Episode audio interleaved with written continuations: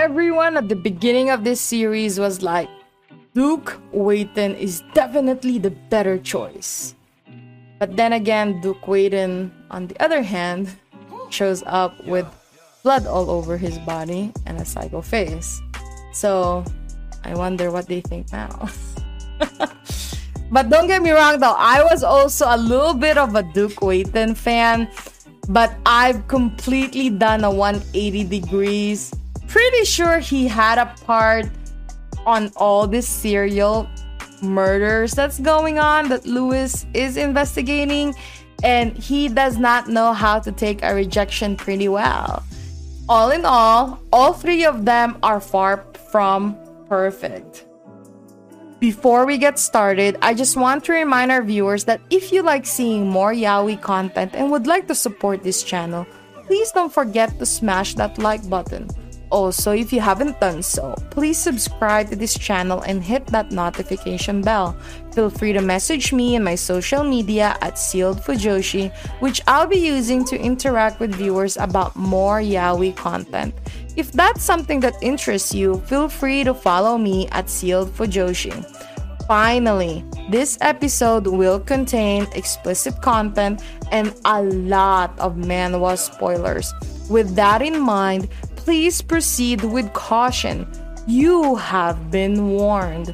Now, without further ado, let's jump into chapter 25, 26, and 27 of Who's Your Daddy? Lewis was drugged, probably by Duke Waiten.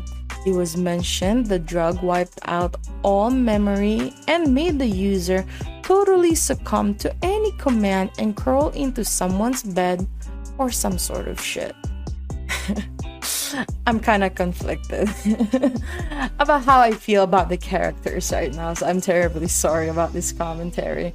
Lewis clearly thought Duke Waiten was the father. Come on, guys. And while being four months pregnant, he went and did that and all sorts of other things with the crown prince. Clearly, he could have fought back. He was manipulated by the crown prince, but he could have drawn a line somewhere. And when he was confessed to by Duke Waiten, he just ignored the dude. No wonder the dude's psycho right now. At that time, he wasn't shady and went and did all the smexy scenes he did with the crown prince and totally dissed Duke Waiten. From the current situation, though, we can clearly see or say that it's non consensual sex, whatever happened that night, as someone who is drunk will not be able or not in the right mind to give their consent, regardless of whether they beg for it or not. And in this situation, he is assuming he was drugged by whatever the murderer, Duke Waiten, was using on the victims. Although I cannot completely hate the Crown Prince because he thought Lewis wanted to be with him, but his action later was really the big issue in this whole series, like him forcing himself on Lewis four months after. or, but no I guess people can justify that by saying Lewis didn't really put up a fight.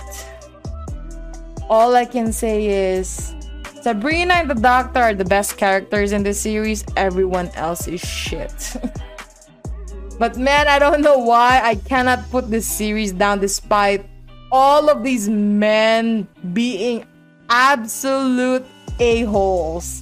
Like the prince is a total selfish, manipulated knobhead. But the duke is also low key kind of scary. I mean, the man has only a few servants inside, and the only one he does have is nervous as F. Also, look at Duke Waiten's house. That shit is creepy as hell. It's dark. It's freaking black. like, It's the complete contrast of the prince's house that's completely bright.